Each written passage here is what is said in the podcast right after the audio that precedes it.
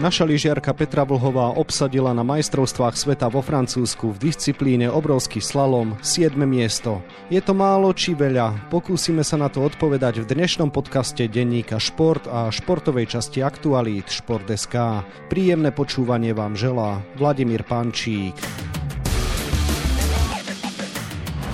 Z víťazstva sa radovala američanka Mikaela Šifrínová, ktorá tesne triumfovala pred Federikou Brignoneovou z Talianska. Bronzovú medailu si vybojovala Norka Rangild Movinkelová. My sa však budeme primárne venovať Petre. Čaute, som Maroš Molnár.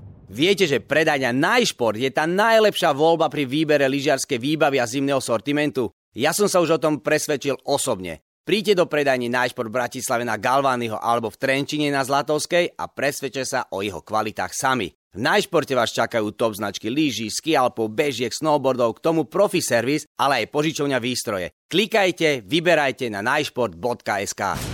Petra Vlhová bola po prvom kole deviata, na jeho výťazku a svoju veľkú rivalku Michaelu Šifrinovú stratila sekundu. V druhom kole neurobila výrazné chyby, ale nemala potrebnú rýchlosť a napokon zajazdila desiatý najlepší čas. Od medaily ju delilo 71 stotín sekundy. Čo to hovorí o jej forme? Pýtať sa budem našej bývalej lyžiarskej reprezentantky a dnes televíznej expertky Jany Volnerovej, ktorej ju želám pekný deň. Pekný deň. Janka, tak ako by ste zhodnotili Petrinej jazdy a čo jej z vášho pohľadu chýbalo, aby dosiahla väčší úspech? Petrine jazdy neboli úplne nejaké katastrofálne. Z môjho pohľadu ale jej chýbala trošku čistota v tých oblúkoch. Veľa oblúkov mala dotačaných pod oblúkom. V niektorých tých oblúkoch eh, stratila strašne veľa času. Nakoniec jej to teda vyšlo išlo na fantastické 7. miesto, na ktoré sa vlastne posunula. Hej. Čiže už len to, že zapracovala po prvom kole a posunula sa o dve priečky, svedčí o tom, že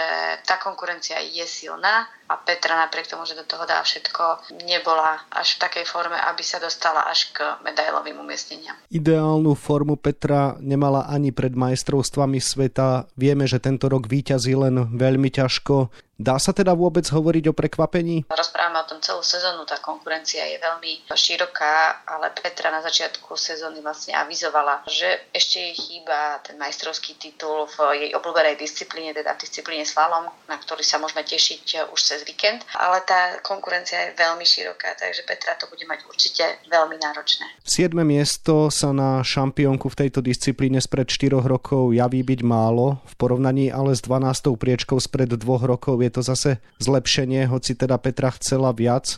Akú rolu z vášho pohľadu hrala aj psychika, keďže toto nie je svetový pohár a na medailu z majstrovstiev sveta v disciplíne máte jeden pokus za dva roky? Mohla hrať veľká rola aj psychika a hlavne všetci pripomínajú, že má nevydarené preteky za sebou vlastne posledné, ktoré boli v Špindlerovom mlyne, čiže aj to ju mohlo trošku ovplyvňovať.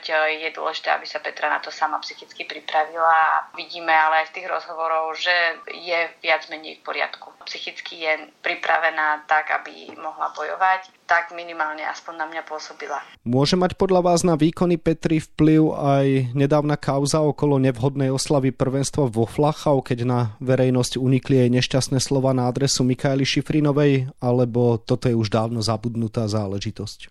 Je to našťastie rýchlo zabudnuté. Ja by som sa veľmi nerada k tomuto vyjadrovala, pretože bolo to smutné, že to takto vyšlo na povrch, ale Petra teda celý tým povedali, že sa to uzavrelo, takže myslím si, že môže byť toto uzavreté minimálne z pohľadu Petri a Mikaeli. Verím v to, že si to nejako medzi sebou vyrozprávali. V tejto sezóne má Petra konštantne v obrovskom slalome nie práve najrýchlejšie prvé kolá. V tých druhých sa síce dokáže vždy zlepšiť, ale z 8 pretekoch svetového pohára jej to iba 3 razy stačilo na umiestnenie medzi trojicou najlepších. Sama vraví, že nevie, kde hľadať príčiny tohto tak povediac zjavu. Kde ich vidíte vy? Veď aj teraz na majstrovstvách sveta sa posunula vyššie a naozaj len stotina sekundy jej napríklad chýbala na šiestu priečku. No sú dva paradoxy. Buď začnete tie preteky veľmi dobre s tým vstupom do prvého kola a potom sa stane a môže sa stať, že sa pokazí to druhé, alebo naopak, ako teraz má vlastne Petra, že tie prvé kola jej až tak nevychádzajú a v tom druhom kole len niečo dobieha. Tam je potom problém, že pokiaľ ten pretekár, či už je to Petra alebo hoci ktorý iný, ak nestúpi dobre do tých pretekov, do toho prvého kola, nepodarí sa mu to,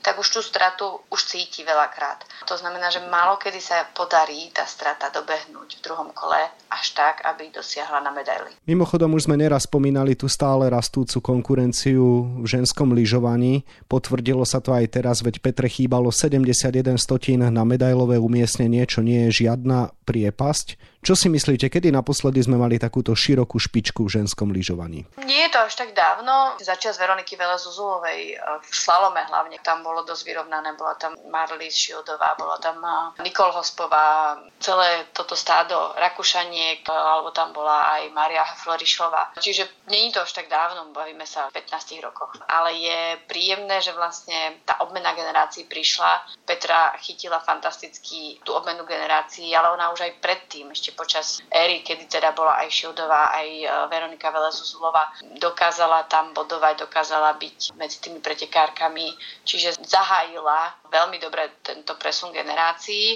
a pomaličky postupne sa všetky tieto mladé pretekárky, ktoré teraz vidíme v tej širšej špičke, na nich doťahovali aj s Mikaelou a dotiahli sa vlastne v tejto sezóne tak najvýraznejšie zatiaľ, čo vidíme. Pristavme sa aj pri tom, že pre Petru Vlhovú toto boli prvé preteky na podujatí, minimálne minimálne pre laickú verejnosť bolo nečakané, že neštartovala v kombinácii, ktorá sa išla na začiatku šampionátu. Pritom z nej mala dve striebra z predchádzajúcich majstrovstiev sveta. Práve kombinácia mala byť v jej prípade taká kvázi medailová istota. Ako hodnotíte aj s prihľadnutím na výsledok v obráku toto rozhodnutie? Hodnotím ho ako dobré rozhodnutie, minimálne z toho pohľadu takej psychickej pohody, pretože Petra je oddychnutá, cíti sa dobre pripravená. To 7. miesto nie je vôbec nejaké, že strašné, ako keď si povieme, áno, bohužiaľ nie je to jedna z tých troch medailí, ale ten výsledok je solidný, aj keď si pozrieme tie časové rozostupy, ktoré tam boli medzi tými pretekárkami. Či to bola medailová istota, je ťažké povedať v tej kombinácii, pretože videli sme medailovú cieľovú istotu Mikaeli Šifrinovej, ktorá vypadla tri brány pred cieľom a nemala nič.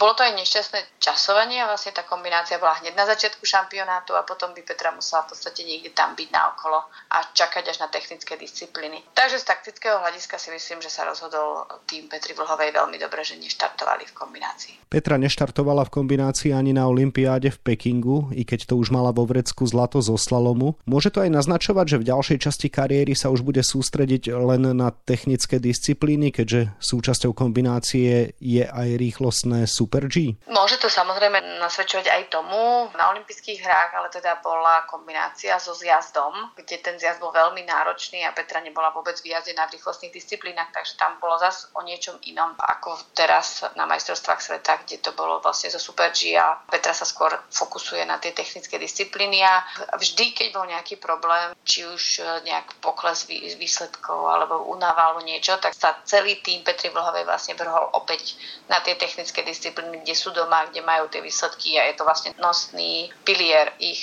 týmu a ich lyžovania sú tie technické disciplíny. Takže áno, myslím si, že Petra nebude sa ďalej pozerať smerom na rýchlostné disciplíny, ale skôr zostane pri tých technických a tam sa bude snažiť čo najlepšie výsledky podávať. Pristavme sa aj pri ďalších Slovenkách. Rebeka Jančová vo svojej premiére na majstrovstvách sveta obsadila 32.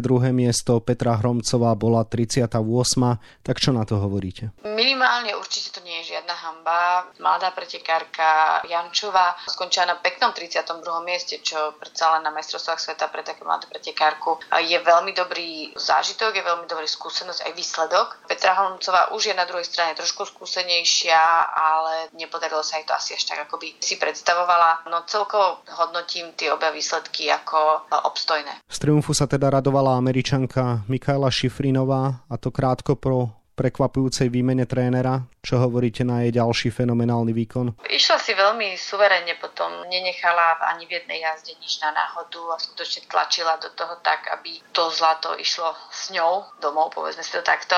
Mikaela je skutočne na výťaznej vlne a celú sezónu predvádza vynikajúce výsledky, kde ukázala, že vrcholom jej sezóny sú práve majstrovstvá sveta, odkiaľ už jednu medailu má, pridala ďalšiu, tak som zvedavá, čo sa jej podarí v slalome. Ako by ste charakterizovali kopec, na ktorom sa išiel obrák, keďže sa na ňom pôjde teda aj zajtrajší spomenutý slalom? Čo sa obraku týka, tak to vlastne bol veľmi náročný, relatívne dlhší obrovský slalom členitý, kde najväčší problém pretekárkam robili okrem toho členitého terénu aj prechody slnkotieň v tej lesnatej časti. Čo sa slalomu týka, keď si spomenieme z minulého roku z finále Svetového pohára, kedy Petra bola na krásnom tretiom mieste, tak je to skôr slalom, ktorý je jednoduchší.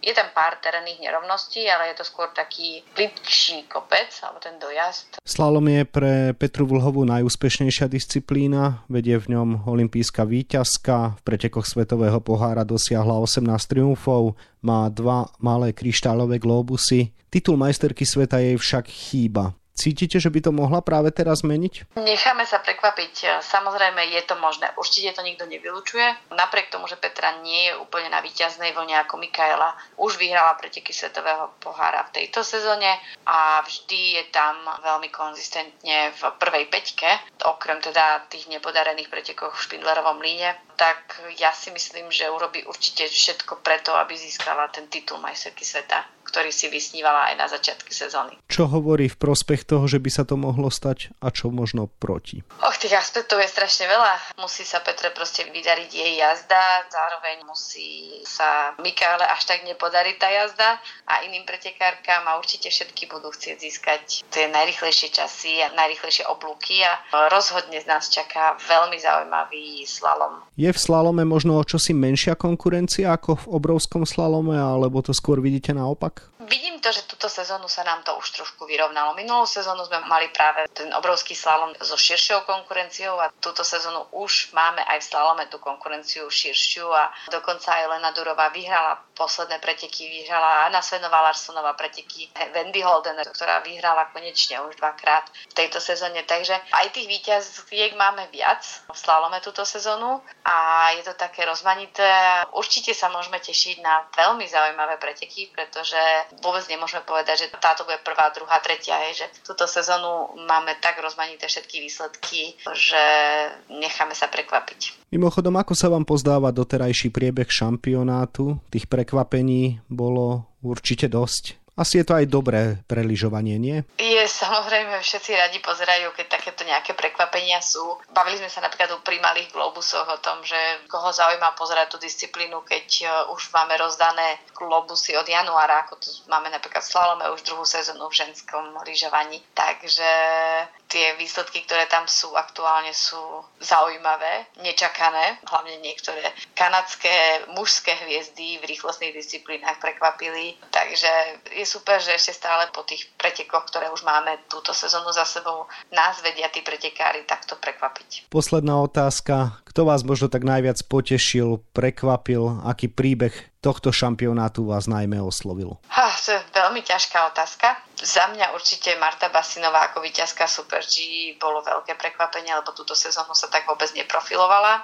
A príbeh samozrejme, dvaja strieborní medailisti zo Super G, Alexander Motkilde a Mikaela Šifrinová, tak to je epické, ako to niekde som čítala na sociálnych sieťach.